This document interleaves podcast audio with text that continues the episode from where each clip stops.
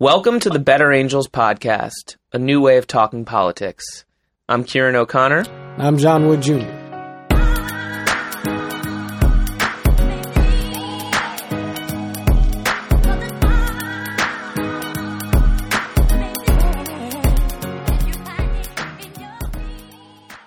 It's Friday, April 5th. We're coming at you live from Culver City. What's good, John? What's going on, Kieran? I'm good, man. Happy Friday. Happy Friday to you. We're both back from out of town. Yes, sir. I was in Colombia for a week, but that's for another day. For another day, indeed. I just got back from the Global Philanthropy Forum in Redwood City in the Bay Area. And, yeah, for another day as well. But good to be back in L.A. And it's terrific to be with Mr. Arthur Brooks, the outgoing president of the American Enterprise Institute, noted economist, and the author of Love Your Enemies, a powerful phrase, powerful piece of wisdom, and a piece of work that we're looking forward to talking about here. Mr. Brooks, thank you so much for being on the Better Angels podcast. Hi, guys. What a joy to be with you, and thank you for your important work. Absolutely. Absolutely. And so, you know, at first I thought that this was going to be an easy conversation for us to have because I think that, you know, there's just so much resonance with what it is you talk about and what it is Better Angels works on. I will disclose that I have not read the book as of yet, but I am ordering it today. And the reason I'm so excited to do so, in addition to the fact that we're talking to you here, is because I've been digesting interviews and articles of yours. And I'm a little bit of a latecomer to the Arthur Brooks fan club. Many other people I know have been on that bandwagon for a little while. But you speak with a moral clarity which is just so refreshing and invigorating in the context of today's polarized society. So there are many places we could begin. I think one question I would like to ask you is something that maybe you've been asked before, but I'd be curious to see what you say to this. How do you think of love as a social value? And I'll put just a little preamble on that by saying that Martin Luther King Jr., I can recall Dr. King saying that when he spoke of love, he was not speaking of sentimentality or mere emotional bosh, but rather a transformational power, something that was able to shift the heart of people who are in the moral wrong in a delicate situation. Or in a situation of severe social opposition. And I'm wondering if you have a conscious sense of how you look at love in a political or a social context, because that's something people have a difficult time wrestling with. Yeah, people have a tendency to think of love as a feeling. And what you're referring to is a sermon that Dr. Martin Luther King gave on the 5th chapter of Matthew, the 44th verse, from which we get, love your enemies. Mm-hmm. Bless those who persecute you. And it's interesting because Martin Luther King says, Jesus didn't say like your enemies. Mm. Because like is, as he puts it, and he's a beautiful preacher, he said, to like is a sentimental something. Mm. He said, to love is powerful and it's a conscious decision. And to love is the only way that you will ever make a transformation in the soul of another person. And basically, it's just a practical matter. As I reflected on this, and I've reflected on this over the last few years since I've been working on this project, Love Your Enemies, it occurs to me that we're in the most impractical part of American political dialogue that I can remember. Nobody in history has ever been insulted into agreement. Nobody in the history of humanity has ever been persuaded by hatred. Mm. You know, that's the practical reality that Martin Luther King was talking about. You have to do something else. And so as I reflected on that, I also thought to myself, well, so what do we need to persuade one another, to transform one another? It's also not civility. Mm. You know, it's funny if I said, you know, Kieran and John, my wife Esther and I are civil to each other. Mm-hmm. Say, dude, you guys need counseling. It's not good enough. Tolerance isn't good enough. You know, you guys are out in L.A. and when you're going east on the I-10, there's a sign for the Museum of Tolerance. Mm-hmm. And it's a beautiful thing, you know, but I thought about it and I thought, man, if I told you that my employees at American Enterprise Institute, they tolerate me, you'd say that we have a huge morale problem on our hands. Mm-hmm. None of those things actually gets the job done.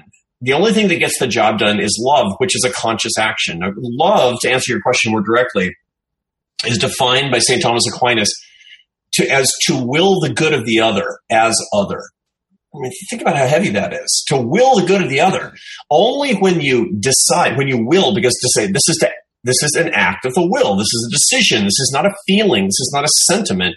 To will the good of another person as another person, only then do you have a fighting chance of persuading that person, of lifting up that person, of being united with that person. Nothing else will do. And that's why I called my book Love Your Enemies. Mm.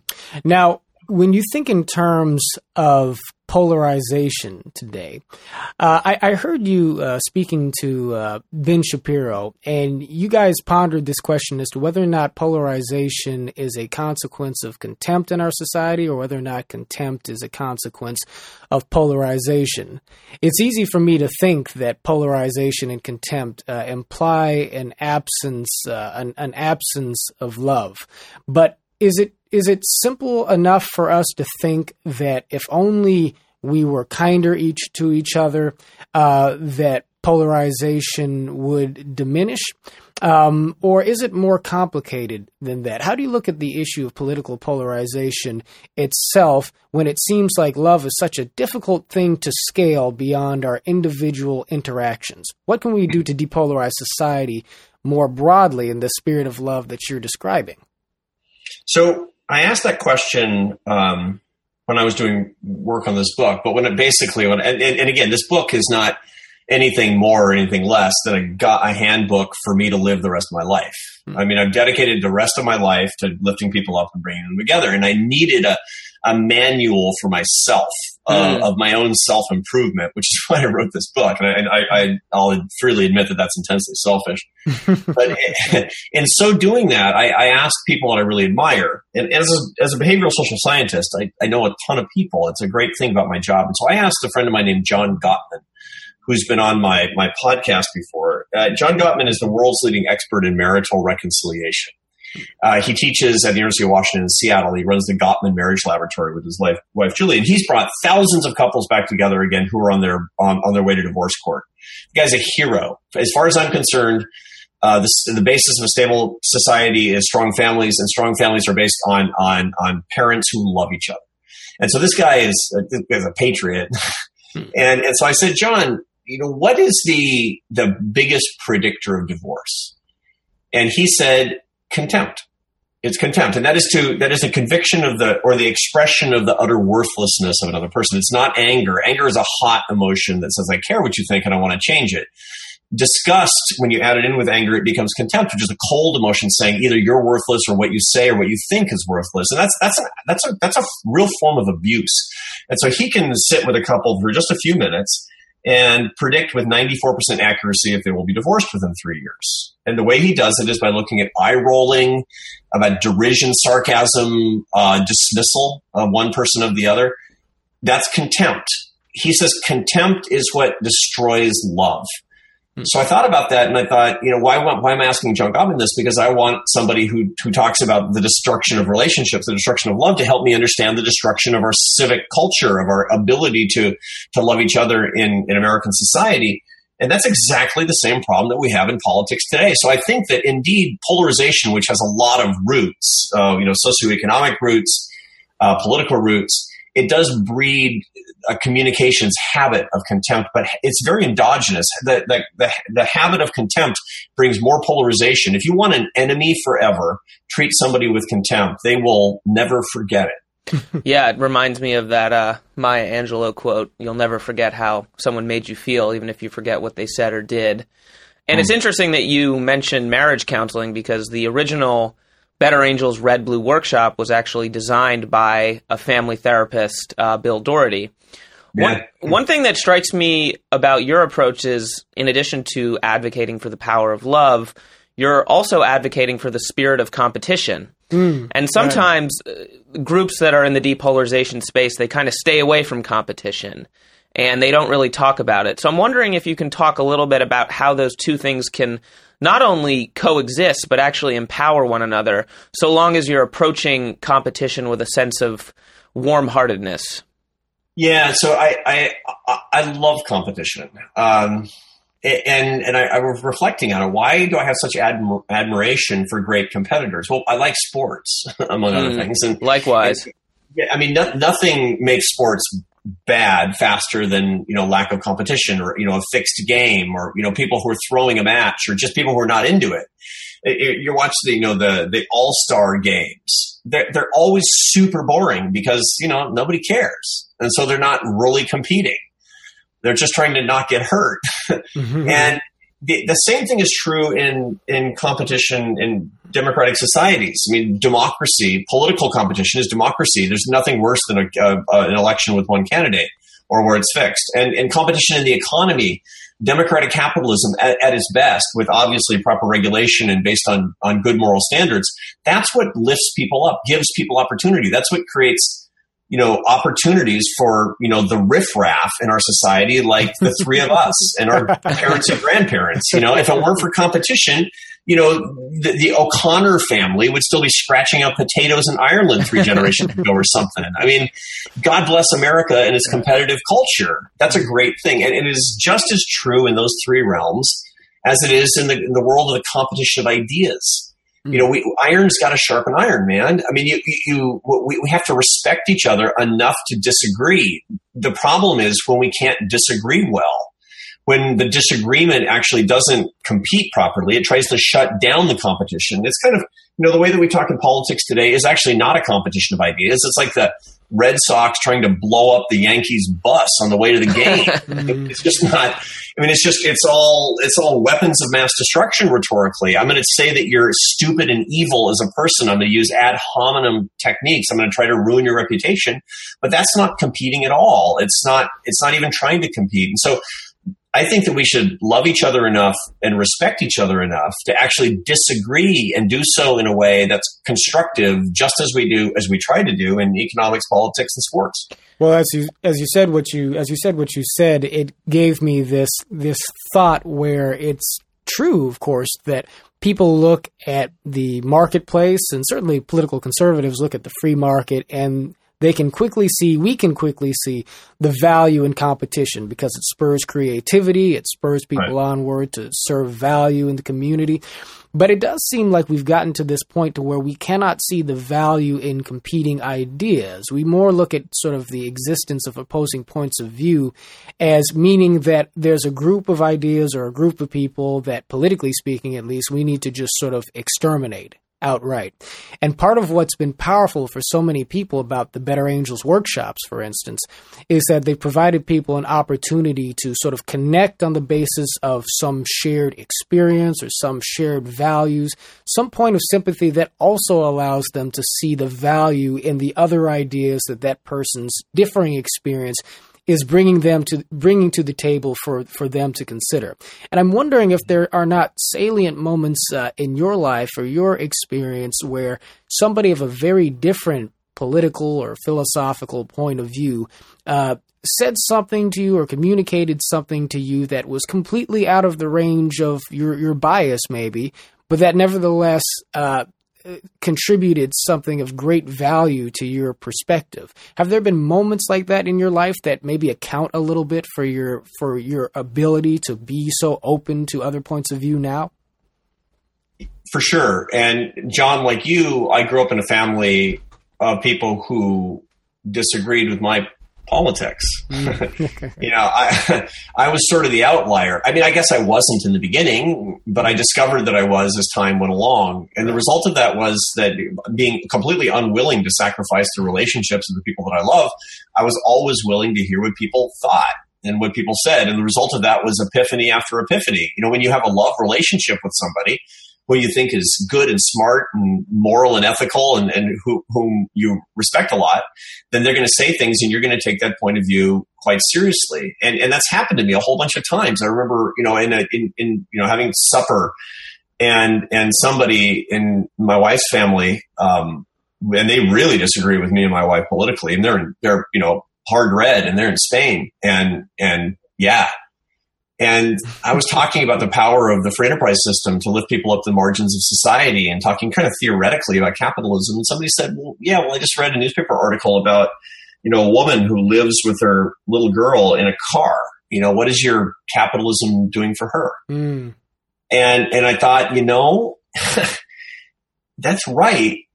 That's right. And what I'm doing is I'm talking theory, and it's not good enough when they're, I mean, I realize that the free enterprise system, I really do believe the free enterprise system has pulled 2 billion of my brothers and sisters out of poverty and since I was a kid. And I love that. And that's why I'm in the movement in the first place. But unless I have stories, unless I have actual faces in front of me, that was a big epiphany to me, that I was like, I threw off my chains as a PhD social scientist at that moment. I said, I gotta get out of the house. Mm. And since then I've done what that has done for me. It's pretty interesting. You know, when Pope Francis was touring the United States, the East Coast of the United States in 2013, he gave this homily to the American bishops at St. Matthew's Cathedral near Washington, D.C. And in this homily, he gave them this advice. He said, you bishops, that you have to remember that the shepherd needs to smell like the sheep. Yeah. I thought, yeah, that's good advice. Cause, you know, as a Catholic, I feel like the bishops are kind of out of touch and they treat us kind of like ATM machines. Mm. And all, and it was kind of gave me some satisfaction. But then I thought about it. I said, oh yeah, you know, the Holy Father is talking to me because I'm a bishop. I'm the president of a think tank. I'm in a leadership position. All of us are, whether it's in our families or our communities or our workplace. Do we smell like the sheep?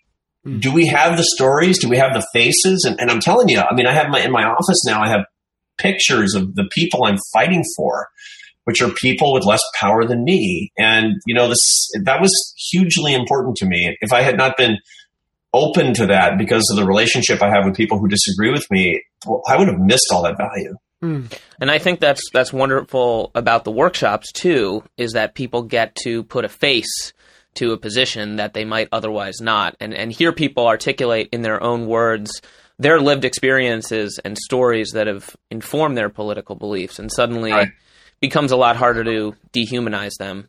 For sure. That's absolutely right. That's one of the reasons, by the way, that social media can be so devastating for relationships.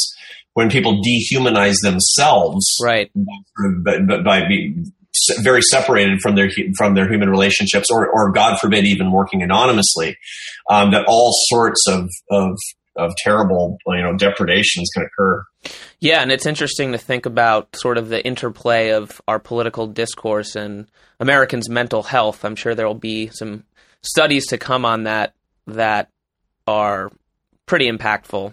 So as we think about changing norms around political discourse, how do you think about that in the context of the 2020 election, the context of President Trump, sort of in the context of all these headwinds that are so stiff? What do you think both, you know, strategically, morally, philosophically, and tactically we can do as leaders in this movement?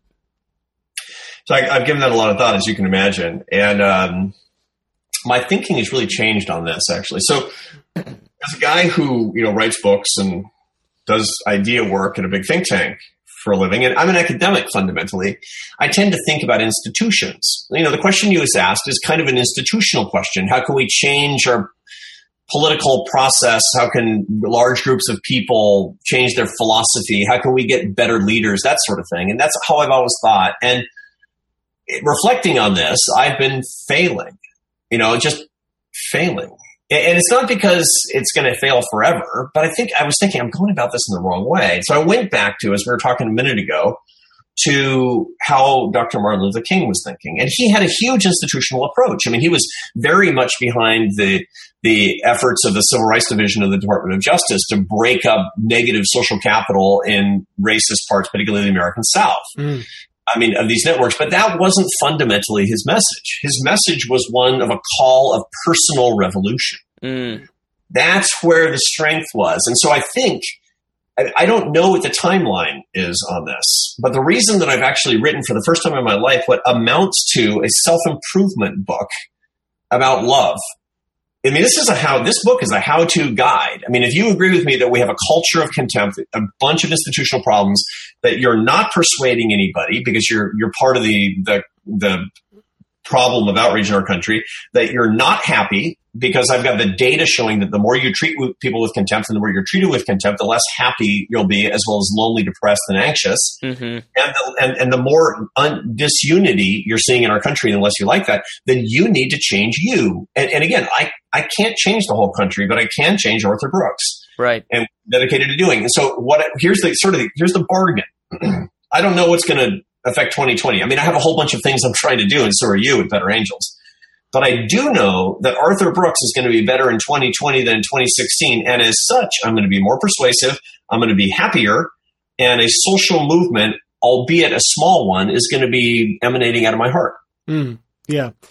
Yeah. You know, it's a funny thing. We were talking to, I guess it was about last year or so, but we were talking to Sally Cohn, who was talking to us about the importance of emotional intelligence and being able to connect with people, differing points of view. And as an example of that, she referenced her friendship with Andrew Breitbart, founder of Breitbart. And it was Breitbart who said said something to the effects of politics is downwind of culture. Mm. And I do think that's true. We frequently get this question about, how do you scale up these efforts to sort of change the consciousness of America in the direction which Better Angels describes and that Arthur Brooks is describing. And I do think that the tools are there because, part of what you and Kieran just talked about is the importance of putting a human face to the person with whom you have a disagreement. And as pernicious as social media can be, it also gives us an opportunity to share information and experiences across platforms, which, can connect people thousands of miles away or of completely different philosophical viewpoints in ways that can bring people together. And we've got groups, not just Better Angels, Listen First, Living Room Conversations, that are creating space for people to have these person-to-person dialogues that are transformative in their potential, but it's got to start with an internal change, right? So to throw another Martin Luther King Jr. quote at you that you may recognize, I seem to recall King saying that what we seek is the beloved community.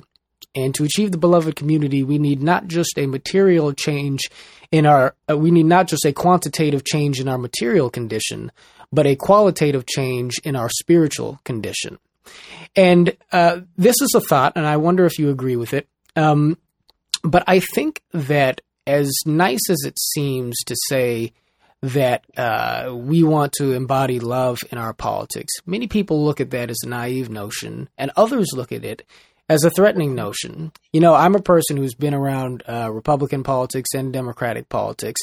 And many of us have the experience of having been, not just dismissed, but even attacked for standing up for the integrity of people on the other side within a polarized partisan context. And so Better Angels is something of a, something that strives to be like a beloved community. I mean, people who disagree with folks on the other side, but who also want to see the best in them. And yet it takes some courage to stand on love, doesn't it? And so I'm wondering, in your experience, has it always been easy for you as a conservative and a person who I'm sure has relationships with elected officials and media people and activists and so forth? Has it required something of your character to be able to so forthrightly say that there is good in the heart of people on the other side of this conversation, even as you're also working with conservative individuals to pursue maybe partisan policy objectives in which you believe, or the sense of generosity of spirit is not quite, it's characterized by the partisanship that we know so well? Yeah, it's a beautiful question. I appreciate it. To begin with, there's not an incompatibility between talking about the good on the other side and trying to pursue your own point of view. On the contrary, if there's good on the other side, you should respect it enough to try to persuade the good on the other side to accept your point of view, if you really think your point of view is correct. It also means that you have to, play by the rules and not to catastrophize everything. And to say that if I don't get 100% of what I want, I've effectively gotten zero. To begin with, that's horrible business. There's nobody who would run a business that would say, if I don't get 100% in every single negotiation, I have effectively failed. Those are businesses that go bankrupt really, really quickly. And yet that's what a populist, polarized political environment effectively does. And so the people who are getting most of the political oxygen in America today, on both the Democratic and Republican side, are people who are basically saying my way or the highway. I was talking about this the other day with a journalist. It was really challenging me about this book. I've done a lot of interviews about this book. Miraculously, people have started to read this book. And I mean, it always amazes me when somebody reads my books. And he was saying, well, you know, you have to understand there are people on the other side who are evil, and it's our, we have to call them out. And I said, okay, well, hold on, man. I mean, we're not talking about somebody trying to, you know, there's nobody firing rockets into your kibbutz or trying to knock down your door and shoot you or kidnap your children. I'm talking in this context, in this book, about people who are in disagreement with each other ideologically in the United States. I said, okay, what is your objective with these people? And it's not even worth remembering whether the person who is challenging me was on the right or the left, because I've heard it on both sides many times. What is your objective with these people who you think are evil? Is it to go to their house and hurt them while they sleep? So, well, no. What do you think I am? So, okay, is it to exile them out of the United States and kick them out? No. Is it to take away their right to vote or put them in jail? No. Well, so what's your objective? The objective is for them to think differently, is to not think these things, is to not be this way. And I said, so how's that working out for you, man? How's that working out for you with your hate? How many people have you persuaded? How many converts have you got? You're failing. You are failing with this approach. If you actually believe in these things, you have one choice, and that's love. If you believe in these things enough to actually try to persuade people, there is no other way. I mean, it's profoundly self-interested in its way and practical in its way, but also joyful in its way too, because it turns out that the right is the good. It's like Cicero always said, the right turns out to be always be to the good. And in this case, it's abundantly clear. There's no trade-off. It's a win-win. And right now, what we're in is an undesirable lose-lose. Yeah, and I think as people's identities become more inextricably tied to their politics, their political calculus ends up being their emotional calculus as well. Because I know on the left, just having worked in democratic politics, there's sort of this eternal debate between, do we need to persuade the persuadables to win those Rust Belt states, or if we just turn out enough of our base, it doesn't really matter. And eventually we're going to get to a place where, you know, the 48% of people who vote Republican are simply not going to have a voice, and that's the goal because that's better for us, and that's going to protect the rights of vulnerable populations and lead to social progress. So I think it's important for people to be able to separate those two things in their mind. If they're playing politics, which they see as a zero-sum game, how are they also approaching that when they talk to people just on a human level? Well, and it's well, I was just going to say it's funny, and actually, I think we tweeted this out from Better Angels just yesterday. But I think the tweet said something to the effect of "Love your neighbors" is the most idealistic possible advice. It is also the most practical possible advice, although that's probably even more true for the title of your book, which is Love Your Enemies, right? Yeah, that's right. It's funny, though, because frequently I think people sharing the type of I would say political, but really just sort of, you know, social and moral wisdom that you're sharing, I think are frequently attacked as being impractical. But as you mentioned, and, you know, just, you know, idealistic or naive, but as you mentioned, really, you know, unless our objective is to go to war with each other, then we need to think in terms of persuading each other. And how can we do that without human connection? And it's true. Now, but let's just for a second, let's talk about the people who do want to go to war with each other. Okay. Because that's important to look at very frankly, in my view. When I look at the data from, you know, our friends at Common Ground, Tim Dixon and his group at Common Ground, do outstanding survey research on actual American attitudes on these subjects. And they find that 93% of Americans hate how divided we become as a country. And look, Better Angels is the most mainstream organization in America. Right. And this is a huge opportunity. I mean, it's like, and when I talk to politicians, they say, can I really do it? I say, you can really do it. You just have to be, I mean, you're going to have to be an entrepreneur and you have to be willing to get attacked. But I mean, come on. You're going to get attacked anyway. Right?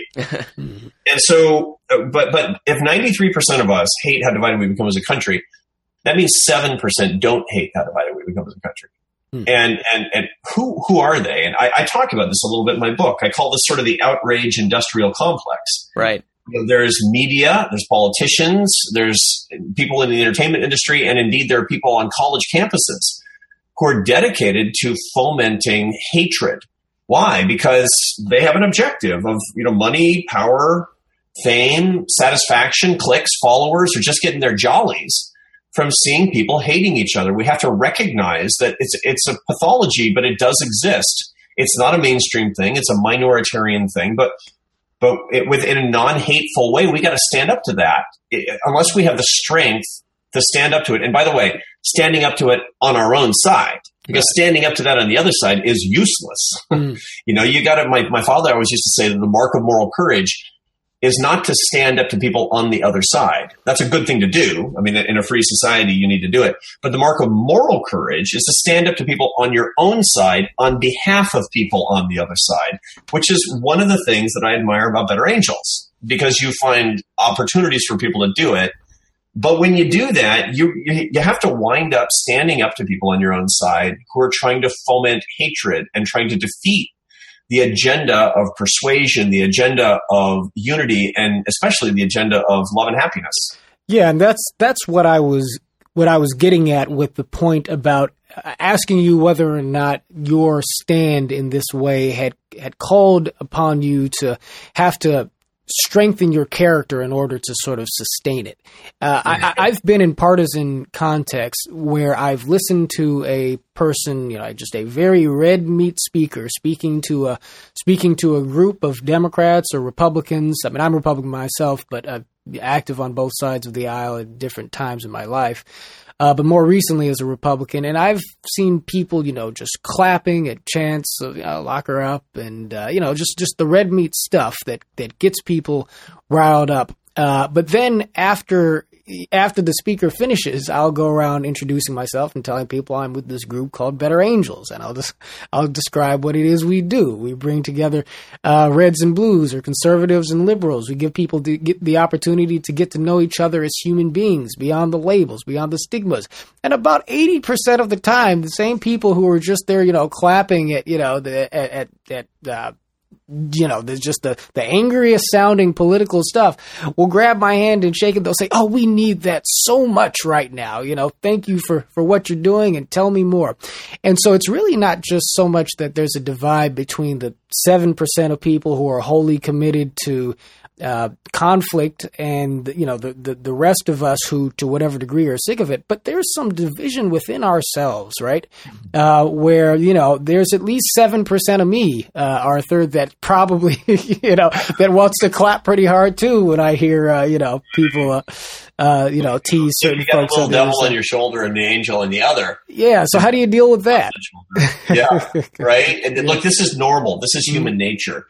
I know it's true for Kieran, by the way. He and we have to spar sometimes a little bit. Indeed. But that's all good. I mean, that's right. The point. But you guys are buddies, and that's more important than political differences, because love always trumps policy. I've been doing a lot of research lately on how the biggest problems that we have in life will never be solved by policy and politics, and can only be solved by love. Right. And as such, unless we have a robust agenda for getting more love, and I'm sounding like some Berkeley circa 1968 here. And, this is from the president of the American Enterprise Institute, but man, I got the data and my cause is just. Yeah. So I love that. True. People get fired up, man. It is true. People get really, really fired up, but that is not the only thing that they want. And what we need to do, what the real opportunity is, when you see a 93% number like we get from Common Ground, that we hate how divided we become as a country, then we need to use that as an entrepreneurial impulse to, and not just to create institutions, but to have a personal apostolate, to reach out to other people and to use our own lives magnetically. I got to tell you, I am so happy, so much happier. I mean, it's because I've been guilty, and not just. Not so much as president of the American Enterprise Institute, but in my own life, I got strong political opinions. And I saw a clip of myself on television debating some lady about something, and I rolled my eyes when she said something. And I thought, looking back on that in the context of this research, she did not go home and say, I was debating the president of the American Enterprise Institute, and he was making some very good points. Right. She went home and said, that guy was a jerk. And probably every time she's seen me on television since then, she said, there's that jerk. Well, that was a missed opportunity, and it was a missed moment of grace for me. And I'm just, you know, I am always prone to doing the wrong thing, but I'm not going to let those opportunities pass me by anymore because life is short. Yeah, and I think in terms of engaging that 7%, what I found oftentimes is the most effective way to change people's behavior is social pressure. So if you look at the Me Too movement, for example, ultimately the norms around what's acceptable in terms of sexual harassment and sexual assault have changed very quickly. And in an accompanying fashion, you're seeing behavior change. But I think a lot of that is due to social pressure. It's due, you know, in some side, you know, talking to your own side and saying, you know, that's not cool, man. But right. It's also social pressure. If people know that, you know, they're going to get heat if they don't obey these new norms. So how does that play into the polarization space as we think about renorming, essentially? I love that. You know, it's funny. I was reflecting on why I love my organization, AEI. I agree with the fundamental philosophy that flies around this place. It's just stuff I really like. But what I really love is that it's a culture that's supportive and where people are kind to each other and where we have a lot of disagreement, but it's all good. Right. That's what I really value about it. And, you know, you can get a culture of that. There's an organization that I really admire a lot. I'm not involved with them, but I admire them a lot. They're called, you know, it's the Intelligence Squared debates, the IQ Squared debates. And what I really admire is that they run these debates and people come in really just hammer and tongs, even as spectators on one side or the other. And something like 40% change their minds. And there's this culture, this joyful, almost ebullient culture inside these events because people change their minds. It's like, oh, you changed your mind. Me too. It becomes cool to change your mind. It becomes intoxicating. Cool. There's so much joy that comes even more from, I mean, being persuasive is fun. I mean, I try to do that for a living. I go blah, blah, blah. I give 175 speeches a year, right? That's my gig. But you know what brings actual happiness into your heart is really realizing that you are persuadable.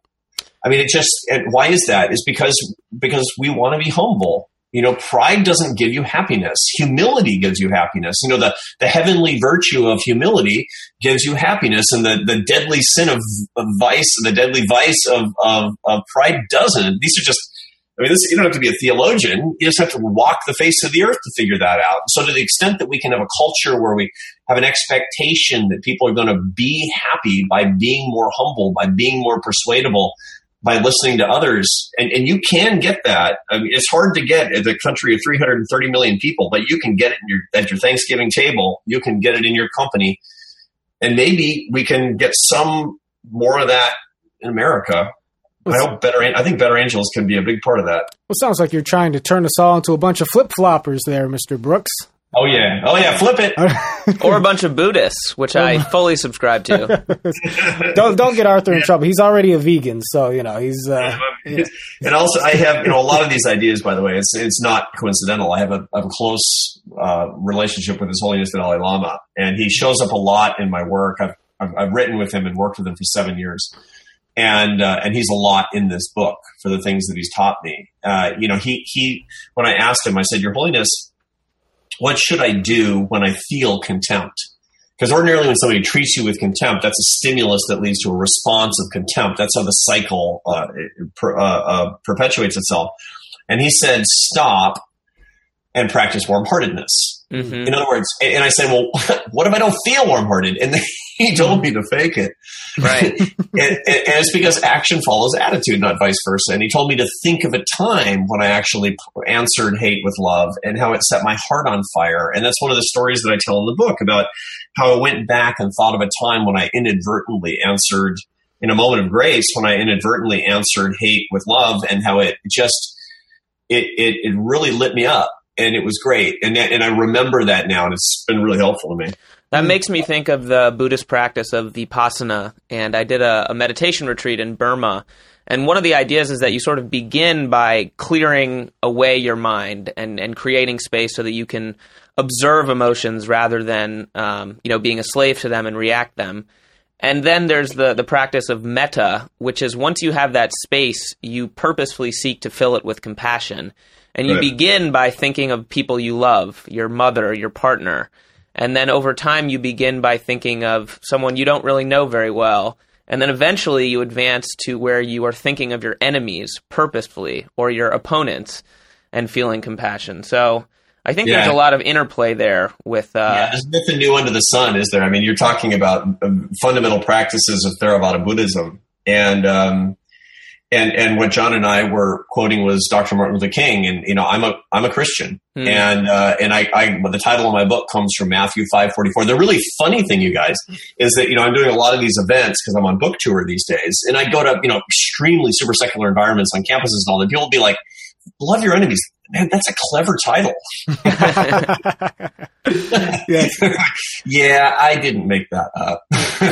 That's funny. Well, you know, I wasn't always a Christian. I do call myself a Christian today, but when I met the woman who would become my wife back when I was also still a Democrat and doing campaign fundraising at a call center in Hollywood, we had this. I was actually a bit of an anti-Christian individual, in as much as I didn't hate Christians, but I felt like I hated the Bible and wasn't super familiar with it at the same time.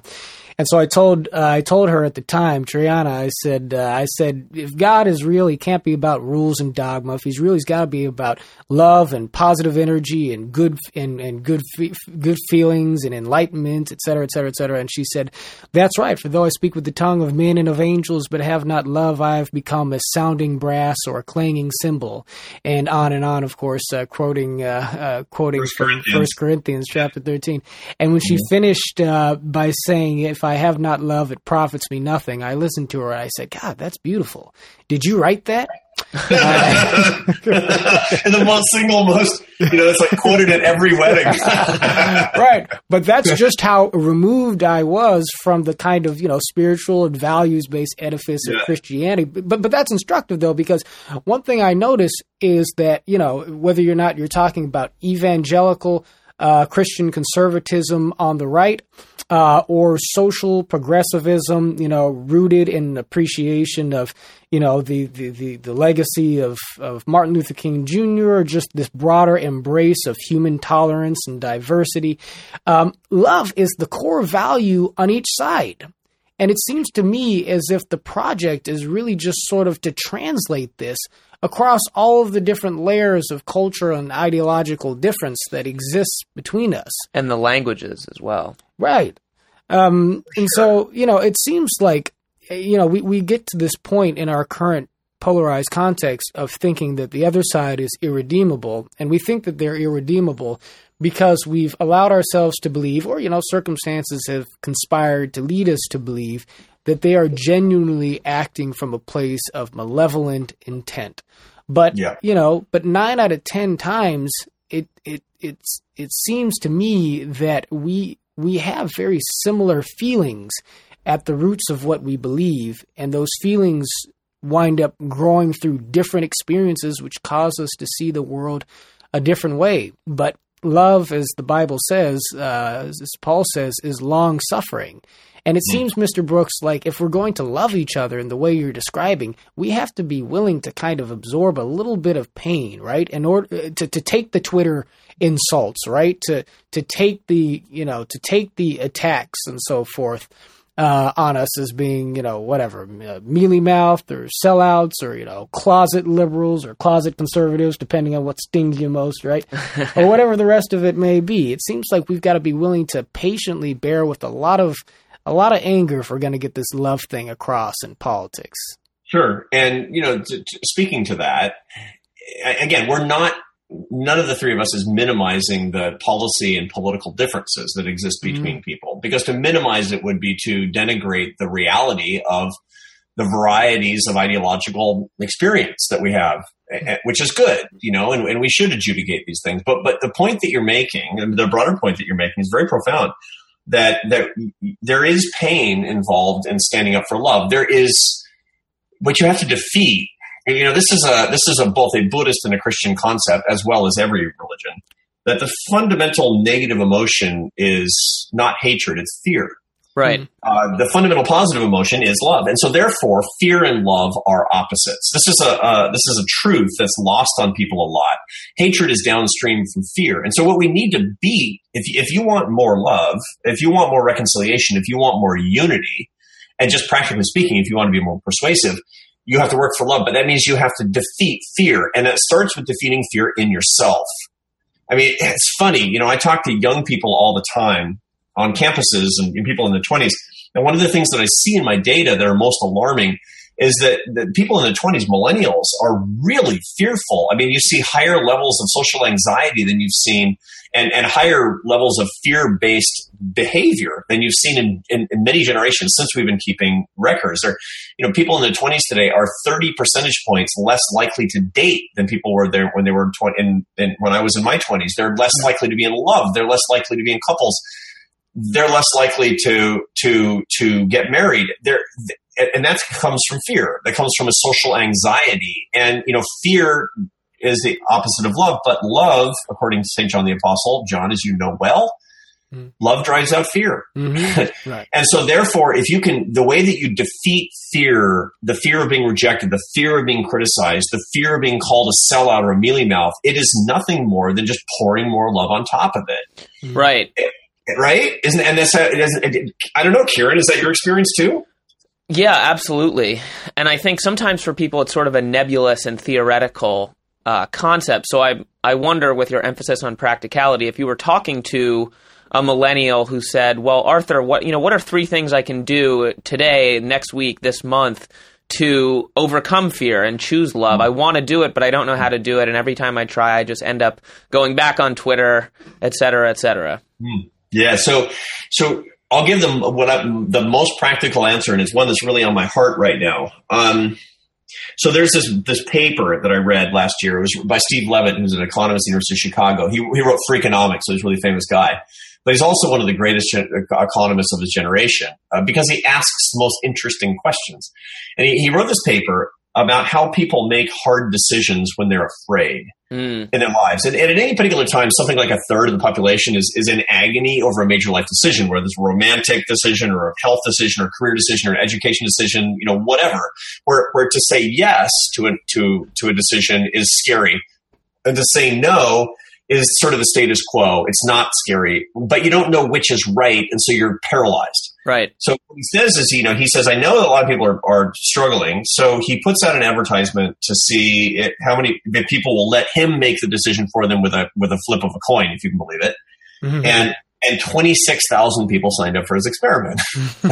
You know, God bless America, right? It's like, I can't decide to ask my girlfriend to marry me, so I'm going to let an economist at the University of Chicago make the decision with a flip of a quarter. It's insane. And that's an act of faith, I'd say. So he goes through and he flips the coin. He doesn't actually, as a computer, flip the coin, sends back the decision. But the genius of the experiment is that he asks before and after the experiment, how happy are you with your life? Where 1 is misery and 10 is bliss. And he finds that a year after the experiment, that the yeses, and this is like a drug treatment, it's a drug experiment with treatment and control. It's random assignment. That he says that the yeses are an entire digit happier than the noes, which is statistically enormously significant. And what that suggests to us is that we say no too much. We need to say yes too much. We need to take more risk. Now, why do I say this? Why do I describe this to you? Because a couple of years ago, when I first read this and it was really kind of blowing my mind, I was talking to this group of people in their 20s. And I was a speech for a big group of people in their 20s. I told them about this assignment. I said, look, you need to take more risk. Don't come at me with, I'm an entrepreneur. I can do a startup company and get venture capital. That's boring. That is not true risk. True risk, if you're a real entrepreneur, is with your heart, because love is your ultimate capital that you're going to put at risk. If you can't fall in love, you're not an entrepreneur. I'm like super hardcore, right? So, he's not a kid. He's in his 20s. He comes, I'm old, like I'm 54 years old, so everybody's a kid to me. Anyway, so he comes up to me 2 weeks later, I'm on an airplane, serendipitously, and he says, are you Professor Brooks? And I said, yeah. He said, I saw that speech you gave on the startup life and the entrepreneurial romantic heart, or whatever I was calling it. And he said, and I can't get it out of my head, so I'm on my way to tell this girl that I'm in love with for 2 years that I've never told her. I'm going to tell her. I want to spend the rest of my life with her. Oh, wow. And I'm like, dude, it was only a speech. You ever hear back from him? Yeah. So this is the interesting thing. So 3 months later, I run into him again in Washington, D.C., and I say, how'd it go? And he said, she shot me down. And I was very contrite, as you can imagine. I said, I'm sorry, I didn't mean to give you bad advice. And he says, no, you don't understand. I meant to send you an email to thank you because I was so scared. And then I did it, and the worst thing happened, and I didn't die, and I'm not afraid anymore. I'm not afraid anymore. So, I mean, this is the thing about fear and love, isn't it? You got to go for it. And one of the things the pieces of advice that I give to millennials is it's not just on social media where you're worried about being a social outcast. Like, put your heart out there. If you're not, you'll never be a true entrepreneur, and the world needs you to do that. You know, this is a remarkably sort of non or at least extra political conversation we were having with the, president of the American Enterprise Institute here. And it's funny because, you said earlier in this conversation about how there is all of this research showing that the most important problems we have as people, and I guess as Americans, are never going to be solved by politics and policy. So we're here talking to you in this political context. I mean, me and Kieran and the community at Better Angels, I mean, we're dealing with this problem of political polarization, but it's kind of clear to me now that this is just sort of reflective of a larger cancer of distrust in our society. So it makes sense that you are here talking about the whole person in some sense, in terms of how we need to heal our politics. Because we could just as easily be sitting here talking about fiscal policy, talking about healthcare and foreign policy, and all of these things are important. But it just seems like we've taken it for granted that if you've got the right answer to the policy question on the test, that, however it is, whatever you got to do to make sure the side that's got to, vote the right way in Congress or make the right executive order, however it is, you've got to see to it that your side wins. Everything else will sort of take care of itself from there. So do you think that, are you optimistic that we might be able to sort of turn a corner to sort of, reset our priorities in this country to where we come to realize that as important as these intellectual conversations are about political policy, it is more important for us, even in politics, to remember that it's the larger moral character of the human being that matters, particularly in the domain of how we treat each other in the most contentious conversations and most important conversations that we have. I am, there's a big difference between hope and optimism. Mm-hmm. Right. And, optimism is, it's going to be okay. Hope is something can be done and I can do it. Right. I'm not optimistic. I just don't know, but I am incredibly hopeful because I'm empowered. Right. I feel so powerful because I feel like I've conquered Arthur Brooks's heart. It's the funniest thing. I mean, it's hard to describe.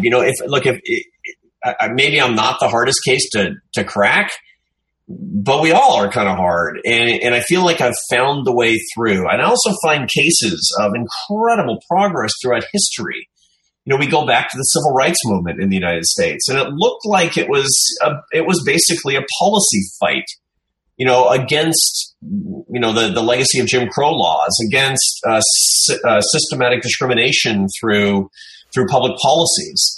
But it wasn't. It was interior revolution. And at the end of the day, when many of the laws had been passed and it was apparent victory for public policy, that was when Martin Luther King was assassinated. Still, he had only 33% public support. Yeah.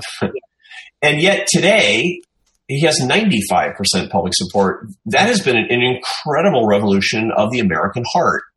That was the ultimate good that went to. I don't discount the policies because institutional solutions, they matter a lot, and policies and laws, thank God. But really, my life is better and my country is better, and it's easier for my kids to grow up, and we've attained moral good because of what Martin Luther King did, not in public policy, but in public culture. Mm. So, and I think that can be done. It has been done in the past. It's been done a whole bunch of times. That's just one example of when that's been done in the past. And I think that, you know, there would be no market for Better Angels. There would be no market for what we talked about a minute ago, which is Intelligence Squared. There would be no market for my book. I mean, like, it's the craziest thing. You write a book called Love Your Enemies. You don't call it, you know, Republicans are stupid or Democrats are evil, which would be mega bestsellers. Right. Right. But the book's on the bestseller list. How did that happen? It happened not because it's so beautifully written. It's because people are like, I want some of that. That gives me hope. Yeah, no, the appetite is certainly there. Well, shifting gears just a little bit to politics, I wonder which of our political leaders right now do you feel most embody some of the values we're talking about here today? Oh, that's putting him on the spot. Yeah, no, it's okay. I had to do it. Okay. You know, the political leaders that I like the most, that I find most encouraging today, are not bound up in the reality show, which is to say the federal government. Right. You know, the people are, there's an overemphasis on federal politics today. There's, you know, people always talk about, you know, national, there's too much of, you know, national power, you know, DC. But there's too much national attention on DC too. Definitely. And because we can see everything. And so it's the funniest thing, you know, I was in Seattle talking to somebody I really love. Seattle's my hometown. And, you know, maybe the most progressive place in the United States. And, you know, this person was super wrapped around the axle about the election of Donald Trump in November 16. And I said, well, do you know who won the school board election locally on the same day? It's like, no. Well, that really matters a lot for this community. And so the underemphasis on what's actually going on around us, I realize that the school board election is way more boring than Clinton versus Trump. I get it, because I thought that was a pretty entertaining election too. But it's very important for us to realize that the heroes, you know, the people who are actually working in the honest to goodness realm of reconciliation, are the ones that are upstream from what we're going to see nationally, at least I hope, and if my efforts and yours are ultimately successful. And that's a lot of the people that I see in the state and local government. I see, you know, mayors, and I see governors, and I see people at the county level, and they can't afford to be, you know, bitterly divided on the basis of partisan rancor. You know, I work a lot with this guy, with Doug Ducey, who's the governor of Arizona. And I was having lunch with him, and I said, Doug, because I have an intense interest in criminal justice reform and reentry and getting people to work and have purpose and reconnect with their families when they get out of prison, because it's a catastrophe what's going on in this country. And I said, Doug, how many prisoners do you have in state prison in the state of Arizona? And he said, 43,611. I'm like, man. That's what I want. I want governors who know that number and who want to find some way to not see them as liabilities, but as assets in the human family. And they want to lift people up. And the only way that Doug Ducey can do that, I mean, he's like, you know, more conservative than me and John combined. He's a rock-ribbed conservative, but he will work with anybody on behalf of people who have less power, who are at the periphery of society. And I see tons of people like that out there. You know, people who are so depressed about partisan divides. I get it. You know, I live in DC, I'm in the circus, but there's a lot of good going on in this country. Yeah, I do believe that, and I appreciate the distinction that you draw between hope and optimism. And there's meaningful substance in the way that you illustrated that. And I agree, and Kieran, I think you would agree too. I mean, we do feel empowered, you know, even in our relatively small corner of the conversation. Every day we hear from people who share with us how it is that, you know, what we do, and more broadly the things that Better Angels does and our volunteers, our moderators in local communities and states across this country, people organizing workshops and connecting across the lines of division. We hear from people every day about how meaningful and how transformative this activity is. And so, you know, it certainly leaves me feeling hopeful, but perhaps because I'm hopeful, I am also optimistic that love will revitalize civil society, if you will, you know. Mm. No, for sure. And, you know, the one of the things that I talk a lot in the book about that, I actually think you're right. I agree with you. Yeah. But one of the things that we can say that's more than hopeful, and it's even more than optimistic, is that every person listening to us who does this will be more persuasive, will be happier, and will create more unity. 100% money back guarantee. I mean, I can't make that guarantee because Barnes & Noble takes your money. But I know this is a fact. And so we can go one better. Everybody wants to be happier. Everybody wants to have more love. We have an ironclad formula that we're talking about here such that each person listening to us can get it. Mm. Amen. Kieran, do you want to sing us out? Yeah, man. This has been a fantastic conversation and one that I think our listeners will really appreciate. And we are hopeful that we can get you at our national convention. Just to remind our listeners, that's going to be in late June, June 20th to 23rd at Washington University in St. Louis. We will be bringing together hundreds of liberal delegates and conservative delegates from across the country to, most importantly, build relationships, but also to shape our national agenda and to grow this citizens movement in the face of some very divisive times in American politics. So, Arthur, thank you so much for coming on. We really enjoyed this, and we look forward to keeping in touch. Indeed. Thanks, gents. I appreciate your heroic work. God bless Better Angels, and let's all get in the fight together for something that's good and true. Let's do it. Looking forward. Right on.